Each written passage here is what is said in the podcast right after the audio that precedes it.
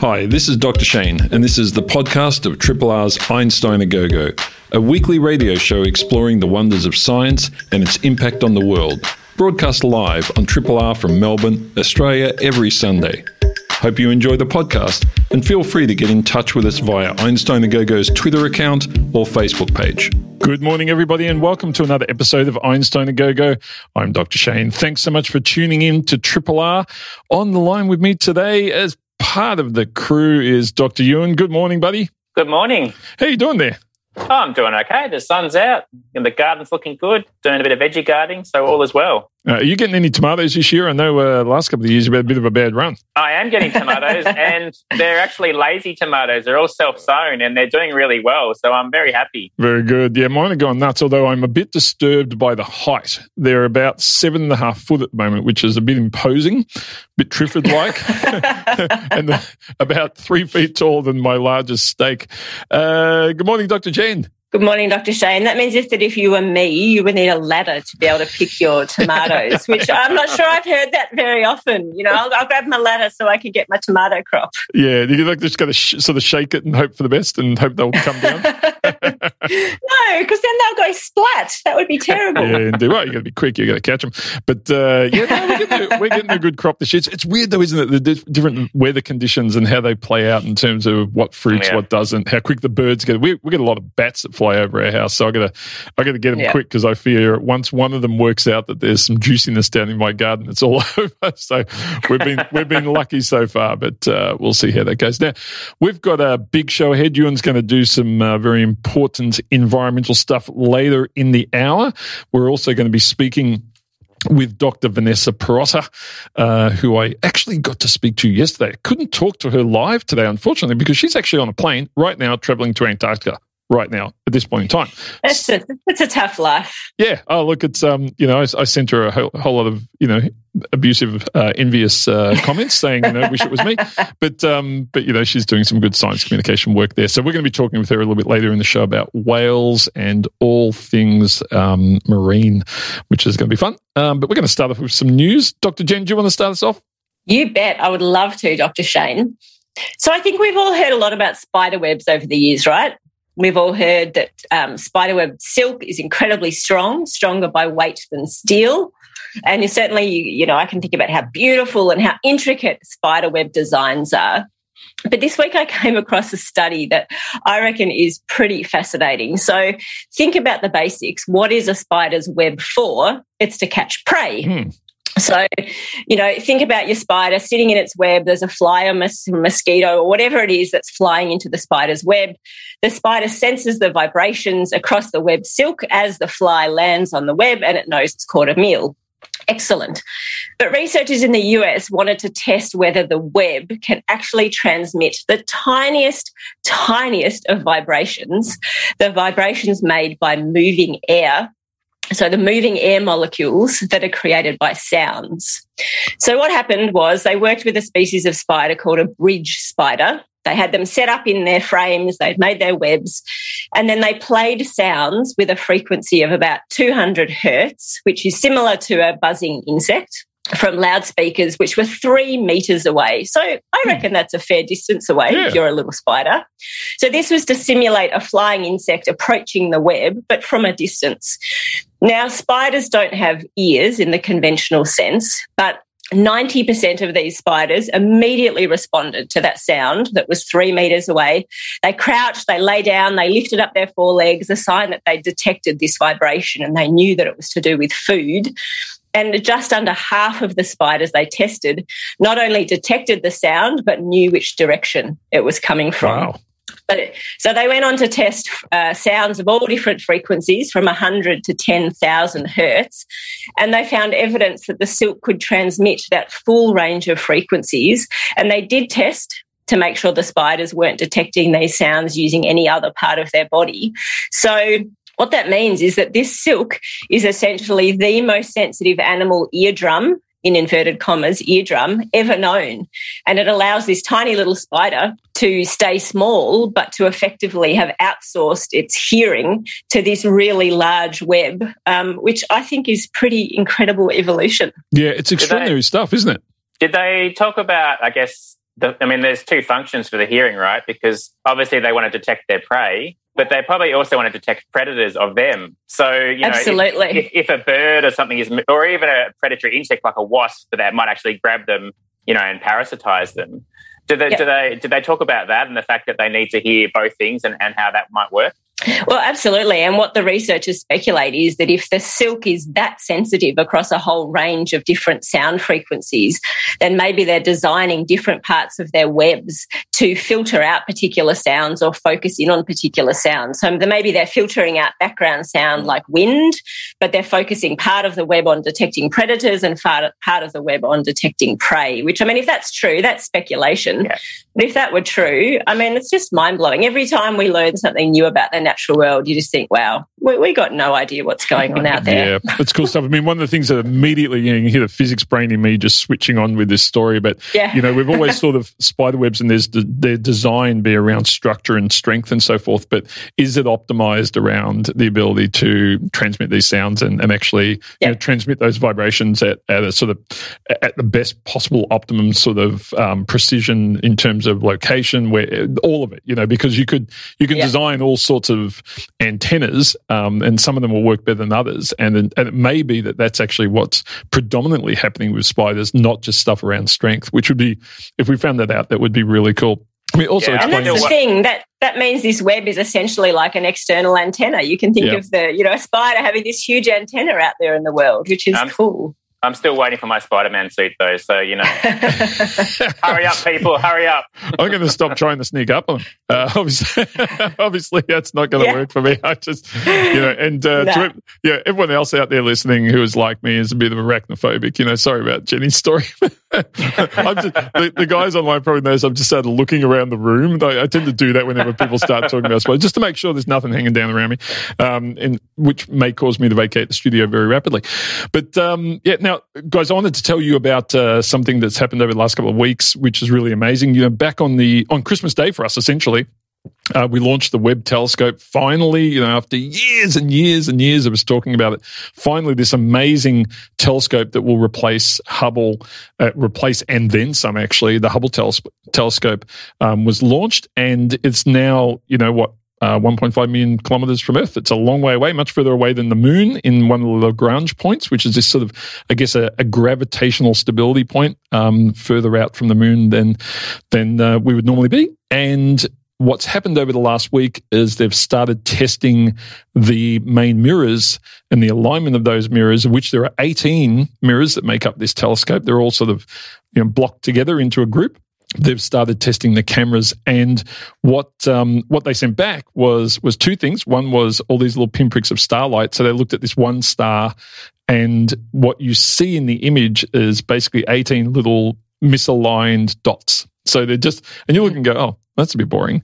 But what it means is all, all 18 of them are sending back information to the camera. They're so working. they're a little misaligned, yeah. but this is part of the process of, of aligning them as seeing something and then aligning it, which is cool. But what they also managed to do is take a, a, a bit of a selfie of the array of 18 um, as well. So there's now a picture of that, which is really cool, which you can find online. But but this is great because it means we're moving into that phase of alignment now of the the 18 mirrors. And once that's all complete, you know, we're getting closer and closer to the point where you know, in a few months we'll be seeing the first images back from from the Webb telescope, which is which is going to be phenomenal. It'll be amazing stuff that they'll be able to do with that. So yeah, exciting. And Shane was Shane, having all 18 mirrors working, is that absolutely best case scenario? You know, was a whole lot of redundancy built into the system? Does this mean there'll be extra power that we didn't imagine we might have with all of them working? I think um, it's fair to say there isn't redundancy in terms of the mirrors themselves. I mean, less mirrors mm-hmm. means less light. So the thing is designed to work with all mirrors attached, attached and working. But what, what has happened with um, the deployment of all the various aspects, because it was all folded up, you know, it was kind of folded up like a piece of paper and it had to all unload is that mm-hmm. we have seen optimum conditions for that. So every single thing that was supposed to happen has happened and everything has worked. So, you know, so far it's tick, tick, tick for, for Webb.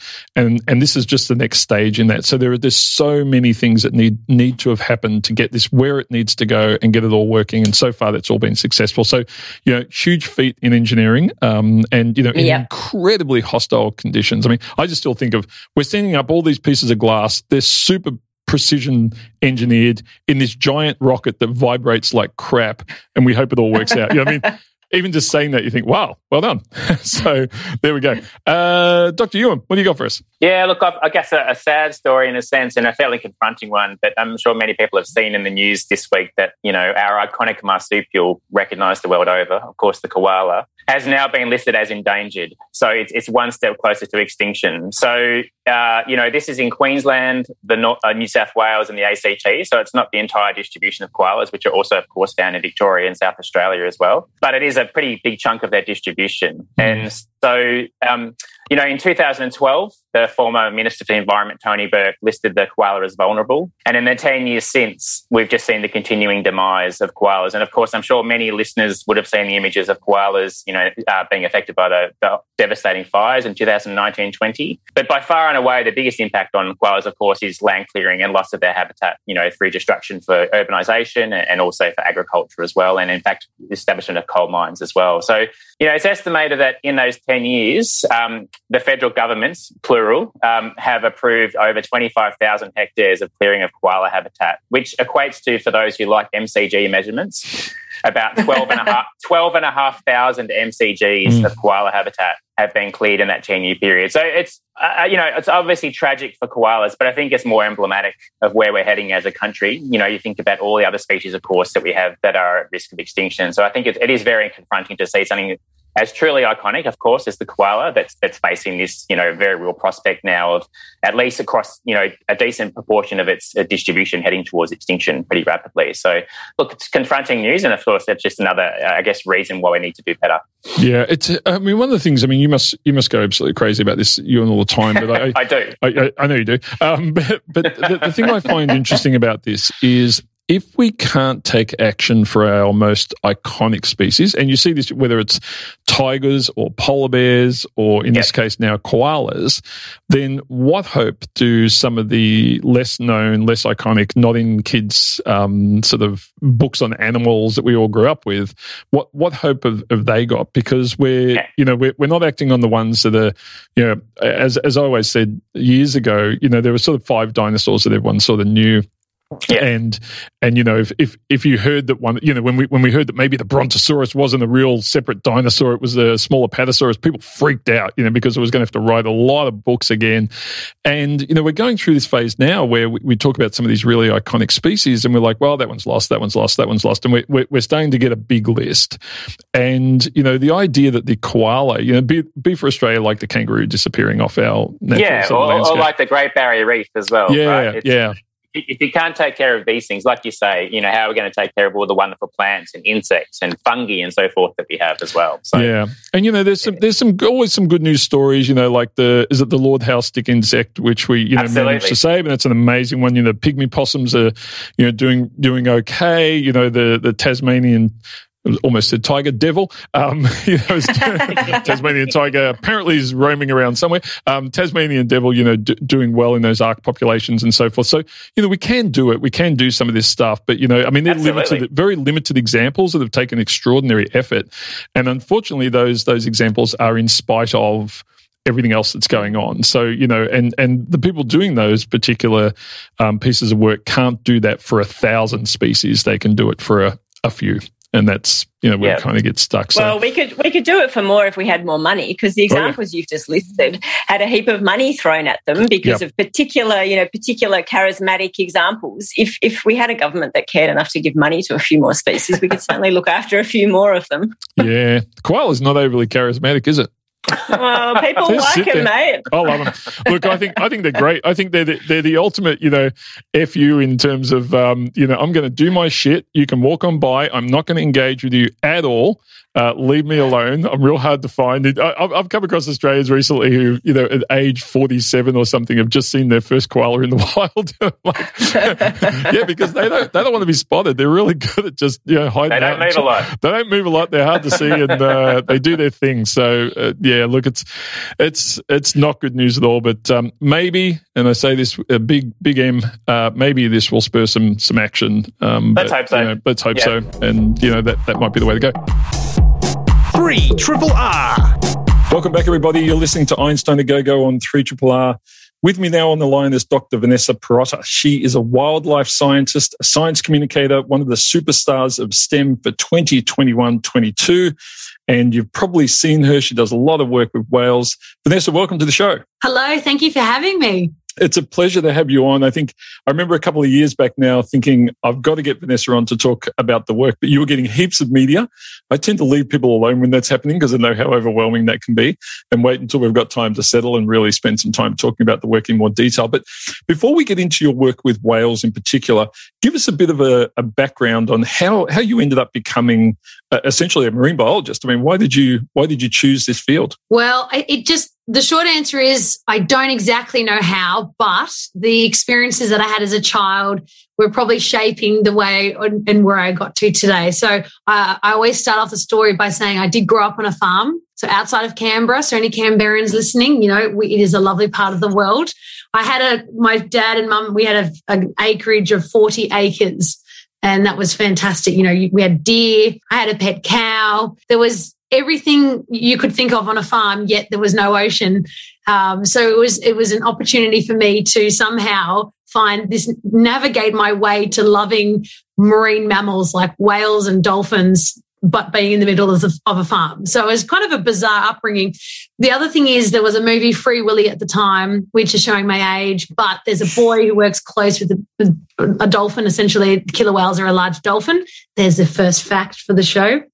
And it was that opportunity for me to go, wow, these animals are really cool. And then, as you can imagine, watching documentaries, I then grew up a little bit more and then I worked at a zoo had all these wonderful opportunities to then refine the direction that I wanted to go to, which was it was originally dolphin training. Mm. So uh, many people, some people don't know, some people know that, some people don't. But I ended up working with dolphins and sea lions and rehabilitating turtles, which was an amazing and uh, amazing experience, and and one which I will never forget. But then I, I wanted a bit more in my career, and I that's where I went into doing my masters and my PhD. I, I, love the fact that your influence was the film Free Willy and you're hmm. worried about what that tells about your age. I think back in, and my influences at that time were Jaws and the film Orca, which both portrayed all of these amazing creatures as, you know, spectacularly scary things that we should try and kill and hunt down and do our very best to avoid.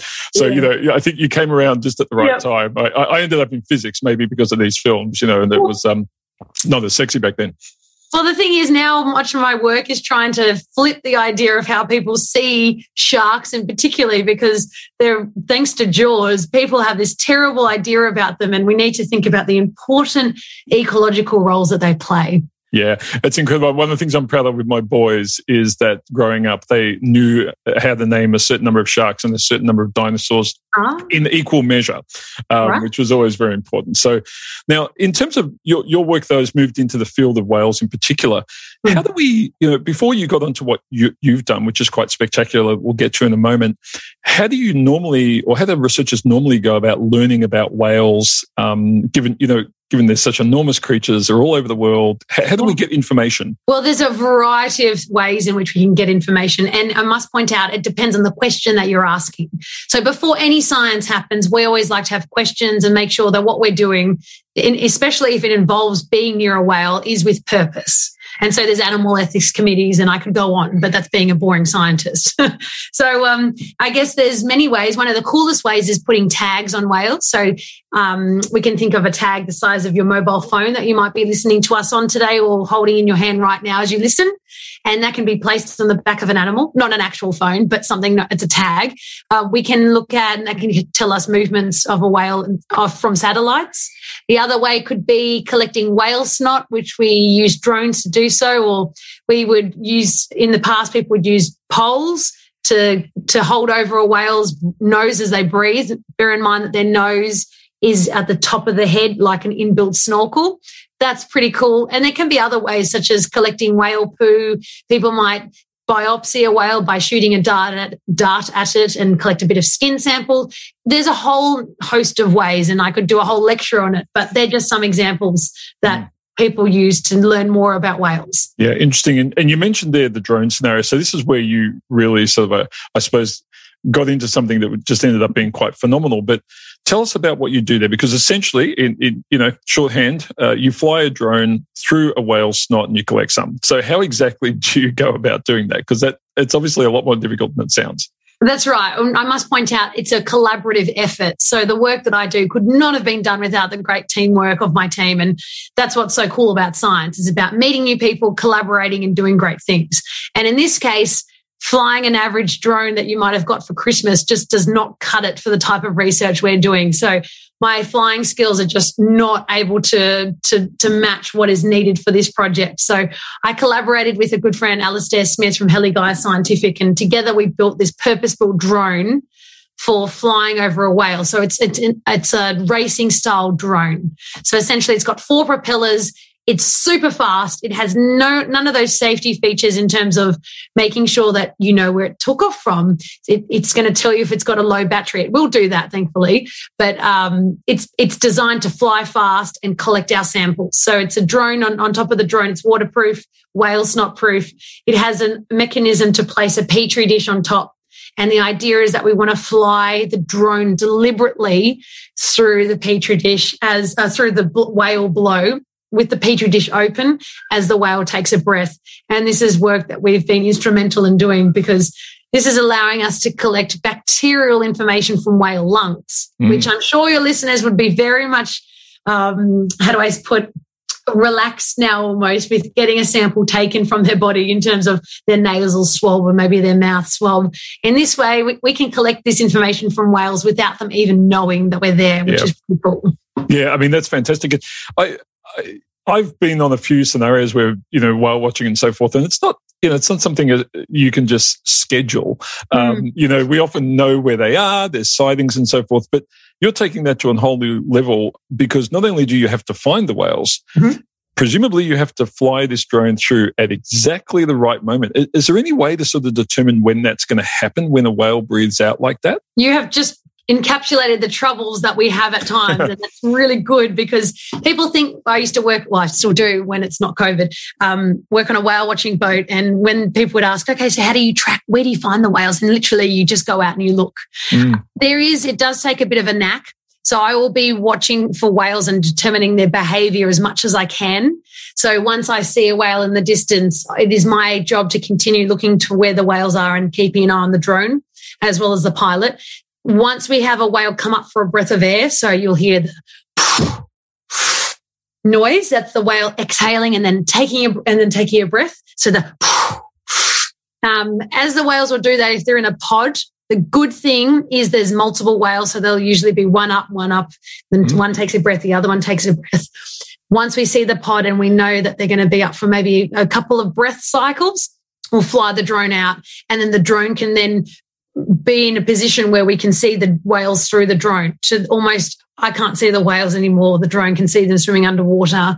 And if they remain subsurface, then the drone can be right in position. And as the whales come up, you can sometimes see it from the surface. The whales blow bubbles just as they're about to come up. So it's almost like a and then breath and then take a breath of fresh air.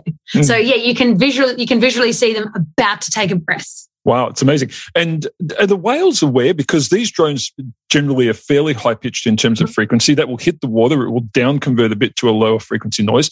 Are the whales aware of the drones being nearby? Well, first of all, there's been research on the the acoustics produced by drones, which has shown that it's not not likely to impact certain whales, which is a good thing. That's very generally speaking. Yep. Um, the other component is through our research, we have found whales either knew the drone was there and showed no behavioral response, or the whales had absolutely no idea that the drone was there because we saw no behavioral response in the work that we've done so far off Sydney, which is good news. And we're talking about a drone maybe the length of your child's school ruler. Yep. So they're not that big. It's quite small and it has the, uh, we have the ability to fly it from the back of the boat from our platform over 200 meters plus away from our boat, which is awesome. Mm. So this is good. This is a really great, exciting time for research because we've got technology it keeps evolving and since we first started this work well it just it just keeps on evolving which is exciting. Yeah. So you grab this snot sample. What sort of things can you get out of that? Because as as you mentioned we can pick up viruses and bacterial infections in in human snot and in other animals and so forth. Um, but what do you see from whales? Because I, I always think of you know what birds whales humans sharks all travel all around the world all yeah. the time and are exposed to a variety of different environments i mean do, you see see the sort of record of that in the whale snot? Look, to some extent, again, it, it, depends on the question I'm asking. So, for the work that we were doing, we're specifically looking at collecting bacterial DNA. So, there could be a whole host of other things. And at the start, also, we wanted to work out is this, are we able to collect whale snot? Are we just collecting water? Are we just collecting air samples? We had to make sure that we had controls in place to work out what we were collecting. And in the case for whales, we were tr- simply describing the types of bacteria they had in their lungs. And, you know, we found some overlap between humans and whales.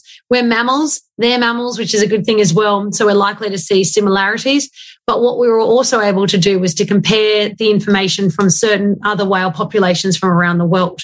And then we can use this sort of as a library for understanding what types of information is coming from a whale in terms of, okay, this is from a relatively healthy whale. If we have a whale that strands, how can we compare this information with the bacteria identified in this whale that is not in good health?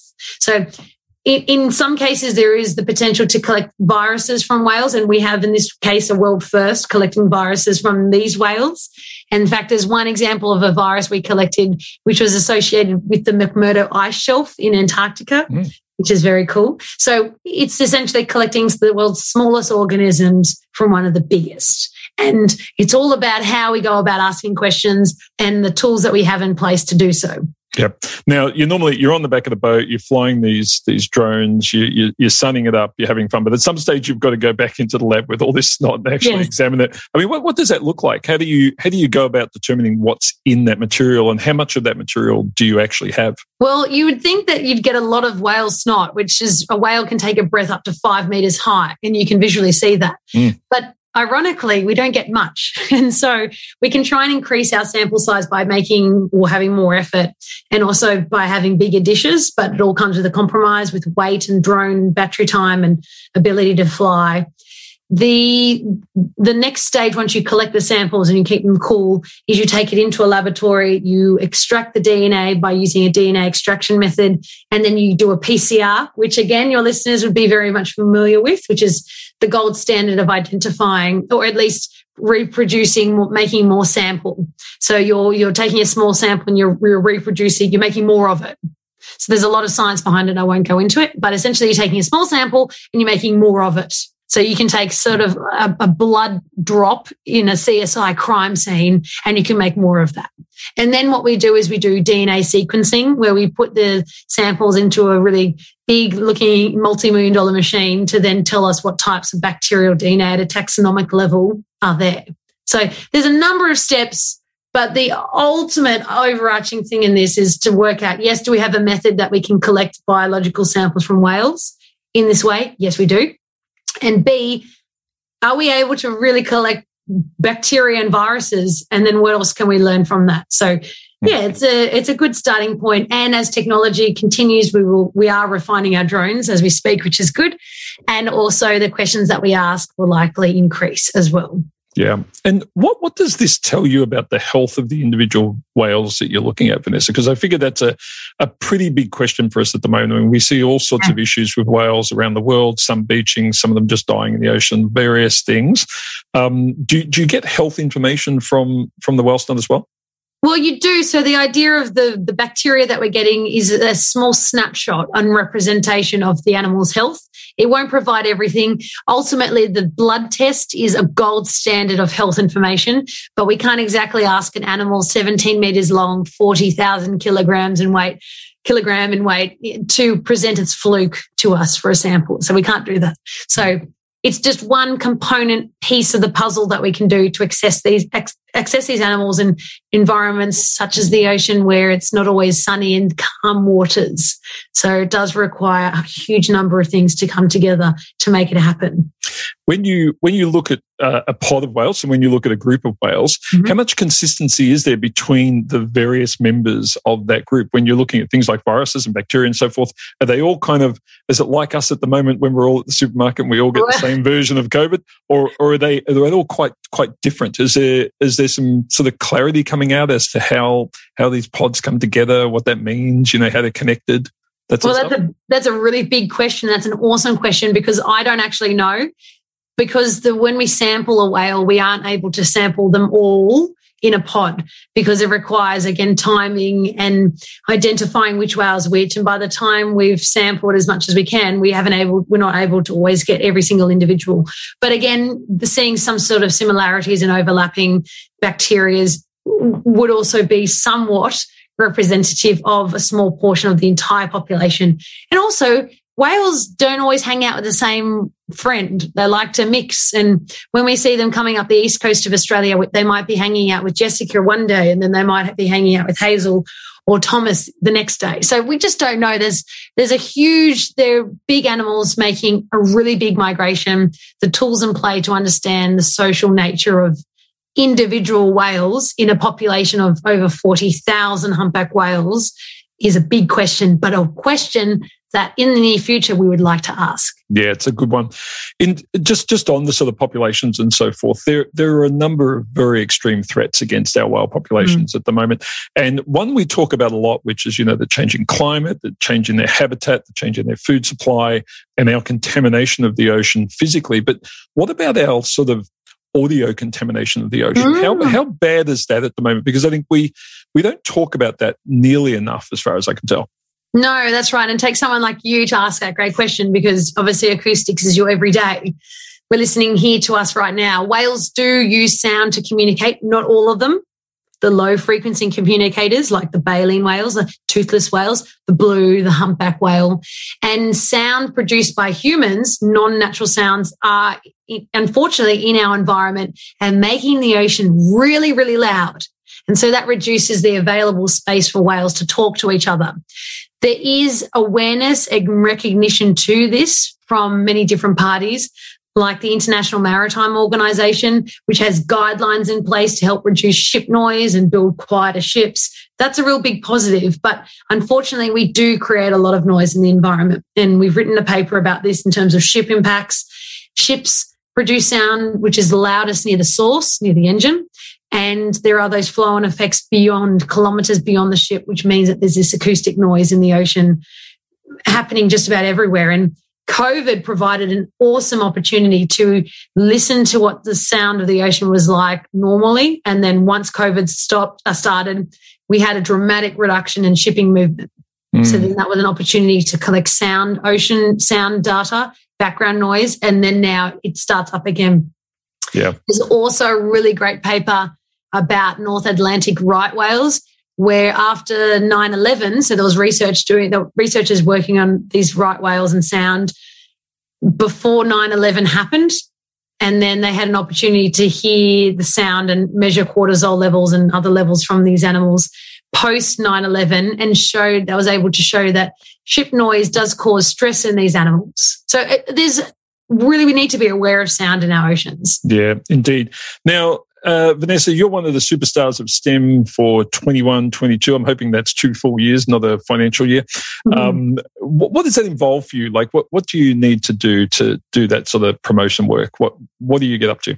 Well, first of all, I'm part of a great cohort of amazing women all around Australia, which is really good. And so the best thing about this program is meeting other scientists doing amazing things. But the idea behind Superstars of STEM is to elevate women in science and to promote them on a platform to promote their research and to also be seen. So the idea of having a visibility of, many different women from different backgrounds, cultural diversity, and that's something that's really important because again, when I grew up, I never saw anyone, any females on TV doing what I do. And also the other thing that we don't often see these days is I come from a European background. So you don't, wouldn't necessarily see an Italian Maltese person who's a scientist as well talking on TV. That's the kind of thing that I'm hopefully trying to do with my work by being this European descendant from a European background on in an Australian environment, which when I was growing up, I used to get teased about my background and I was, I would actually hide the fact that I was so European. You know, we'd have tomato salsa day from looking for Alibrandi. That's what we did. And I would be embarrassed at that at times. Now I'm so proud of who I am and my background. And so there's an opportunity as part of this platform to not only talk about your science, share knowledge with the world, meet wonderful people, but also show that diversity in science. And Superstars of STEM is a great platform. It also provides you with the opportunity to learn about how to talk about your science, but also it provides you with mentoring. So I mentor a lot of students and other professionals, but I now have the opportunity to be mentored, and that's so wonderful. Yeah, look, it sounds like a great program. And I, have known many amazing uh, women from the program over recent years. We interview a lot of them, obviously, on the program, and you know, it's it's hard to to fault just how how brilliant um, they all are, and and and how great they are at communicating their science as well. Now, um, today you're off on a, a big new adventure. Uh, I guess you've been there before, so I'm not sure if this is still exciting. But you, are heading, you're heading back to Antarctica. What, what's um, what's going on down there? Oh, what isn't going on down in Antarctica? Antarctica is so important to all of us. It is the bottom of the earth, yet it plays fundamental roles in regulating our environment, our climate. It acts as a massive carbon sink. We, we, we have tiny creatures down there only a couple of centimeters long Antarctic krill, which help regulate our ocean. Right now, we're on our way to Antarctica and we're down there to check out the, the continent, to have a look at it. There are a whole number of people on board right now that have never seen Antarctica before. So I'm here in collaboration. I'm representing very proudly the, Antant- the Antarctic Science Foundation as well as collaboratively with Antarctic Flights, as well as Qantas. So we're on one of my favorite airplanes, the 787 Dreamliner, and we're making our way down to Antarctica so that there's a whole group of people that will have the opportunity opportunity to see and explore the ice for the very first time. Now, I must point out because we're doing it in just a day, we are doing figure eights over certain areas, and we are not likely to land. So it's it's an opportunity for all these people who've never seen the ice before to see it, experience it, experience it, and learn about it. And my role as a science communicator is to connect everyone, but also to tell them that below us is probably a whole heap of whales which are in Antarctica right now feeding. And in just a few weeks, we'll be getting ready to prepare for their migration north to Australian waters to then give birth and have their young. Yeah, it's it's fantastic to think about that. That whales as a species are able to deal with such massive changes in climate. I mean, you know, as humans, you, you, you move around by more than five degrees, you hear people complaining, but you know, whales go from those incredibly hostile waters down in Antarctica yes. up to you know where we all want to be, off the northern coast of, uh, of Australia. I mean, what is it particular about whales that give them that capability to make such massive changes? Well, the good thing is blubber. So fat is a good thing. It's like them wearing a nice insulated jacket. And as they migrate they to Australian waters, they don't actually have to eat, but some will opportunistically feed. So the idea of them being in Antarctica right now is to feed and to put on a lot of weight. It's a really good thing in the whale world to eat, eat and eat and put on a lot of that fat storage. So then you're equipped and you've got energy to go up north and that's really cool. And, and there's something exciting coming out in April, which I can't speak about just yet, but I will have an opportunity to share this, especially with younger audiences, where they'll be able to see something and learn more about this. Well, Vanessa, look, it's been absolutely fabulous having you on the show. Sorry it took us so long to, to get there. Um, have a great time looking at Antarctica and telling everyone about all the amazing things down there. And I'm sure, um, having having actually been there before yourself, you'll have a very different perspective to to many. Thanks for being part of Einstein A Go Go today, and we hope to catch up with you again in the future. Thank you so much, and keep learning. You are listening to a podcast from Community Radio 3 R FM in Melbourne, Australia. Yeah, welcome back, everybody. You are listening to Einstein A Go Go on Triple R. I'm Dr. Shane. I've got on the line Euan and Jenny. Euan's going to tell us some important stuff. What's happening, buddy? Look, I'm feeling uh, rather pleased with myself because I think this story seg- segues. I think this story segues beautifully from the uh, segment you just had with Vanessa Pirotta, and also what we talked about earlier with whales. And I didn't plan it that way, so it's just panned out that way. So, um, I guess what I want to talk about is, I guess, tackling, you know, I would argue the two biggest crises that the world faces right now, and that is the climate change crisis and the extinction crisis. Mm-hmm. And they are both obviously incredibly severe. Um, and they both affect each other. So, of course, you know, losing species we know can impact environments, which can compound climate change. Climate change can drive species to extinction, and so on and so forth. And so, we have these two, you know, big crises happening. And the question is, of course, well, you know, how bad are things? But also, more importantly, obviously, as we are saying again earlier in the show, yeah, what can we do about it, right? What's what's a positive thing we can do? And so, just for a bit of context for listeners who don't know, you know, we are we we think, and it's sort of I think generally accepted in the ecological cons- conservation community, that we are in what we call now the Earth's sixth mass extinction event. Uh, and part of the also the reason why many people also refer to us being in the Anthropocene, right? So where you can see the impact of humans is is basically unquestionable. You can see it all around the world, however you want to measure it. And in terms of extinction rates, of course, we traditionally look at um, the fossil record. And for a large number of species or taxonomic groups, around about one one million years, you might expect the loss of one species, right? So it's it, you know extinction is a normal thing.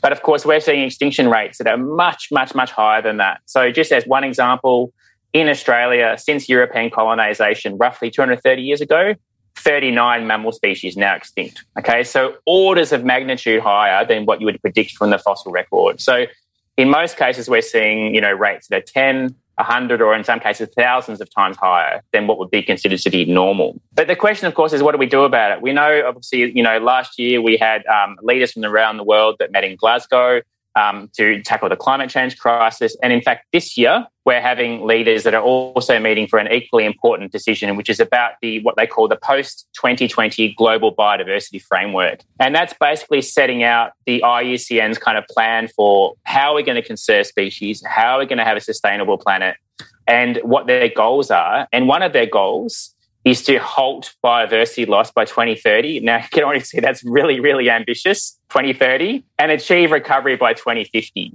right? So that's going to hmm. be a, a, um, exactly. Hmm. so I'm just that's, trying to work out what year it is now, and, and I'm always a bit confused. You know, since the whole pandemic thing, I've, we've got eight years. I've forgotten what year it is, um, but something tells me that's not far away.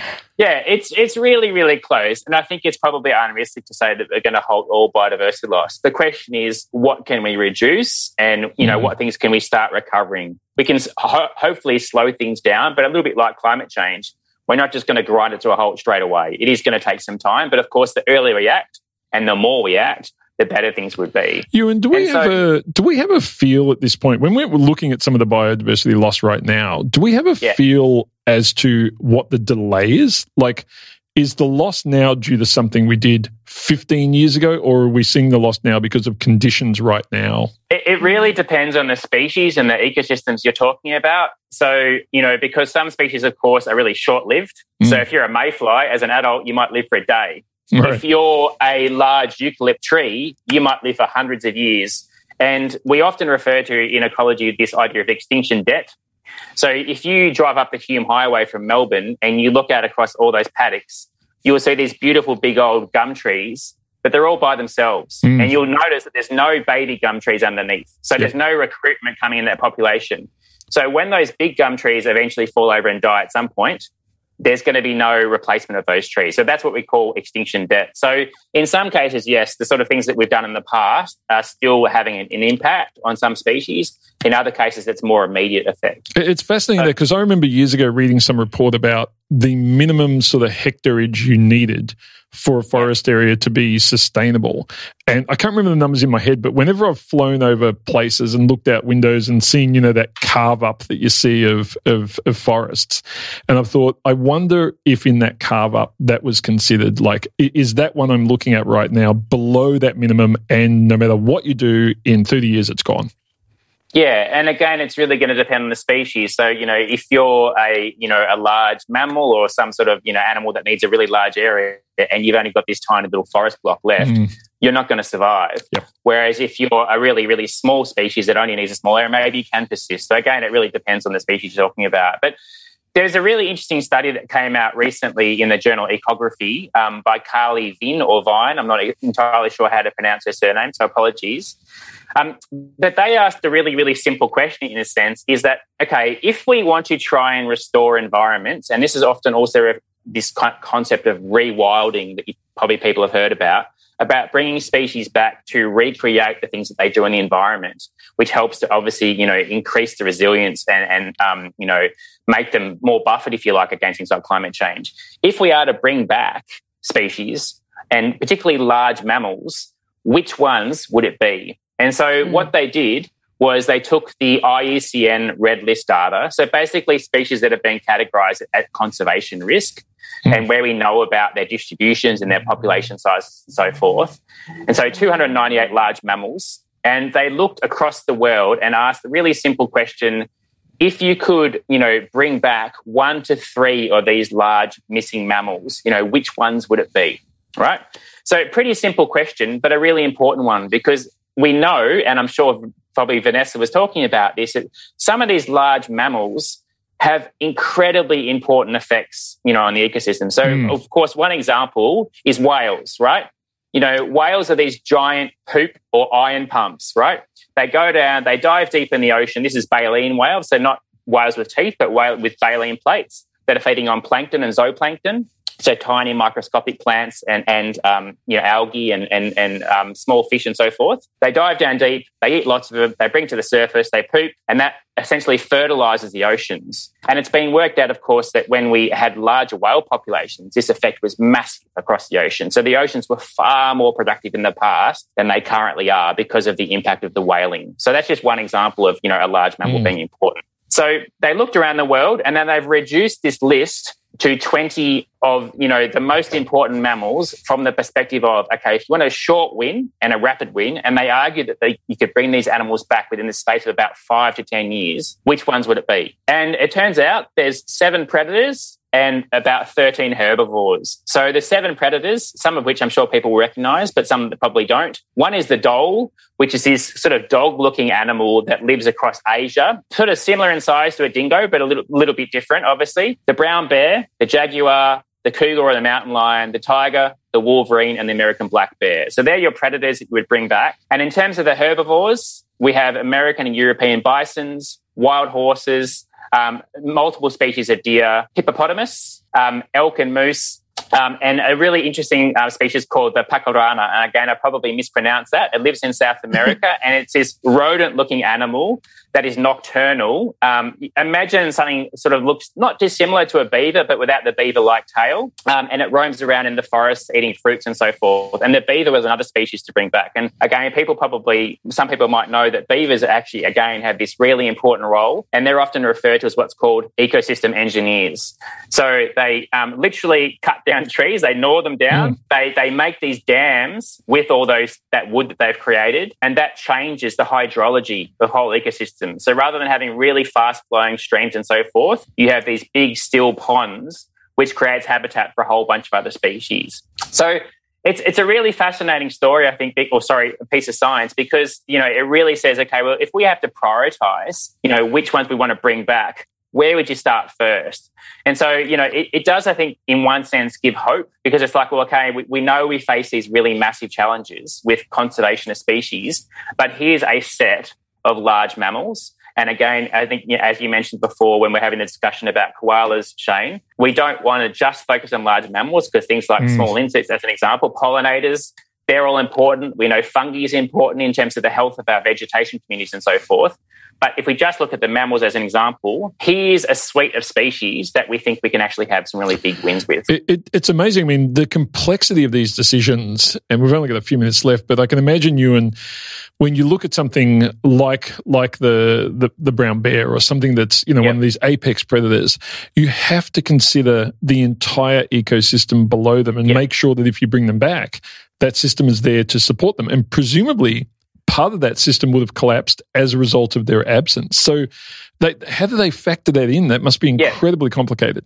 Absolutely, and, and they mentioned this in the research that you know in, in, some cases for these large mammals, you would need to bring back their prey species mm. at the mm. same time. Exactly. Now, in the case now, in the case of brown bears, you know, uh, and black bears as well, they're really unusual large carnivores because they're mostly vegetarians, right. right. So they're mostly eating a large amount of berries and they occasionally will dine on salmon or, you know, small deer and things like that. But so they're a really interesting large carnivore. But you're absolutely right that animals that have these really large areas that they need, we often refer to them in conservation as umbrella species. Right. So if you can conserve the area that they need, that will provide protection for a whole bunch of other species that co occur in that area.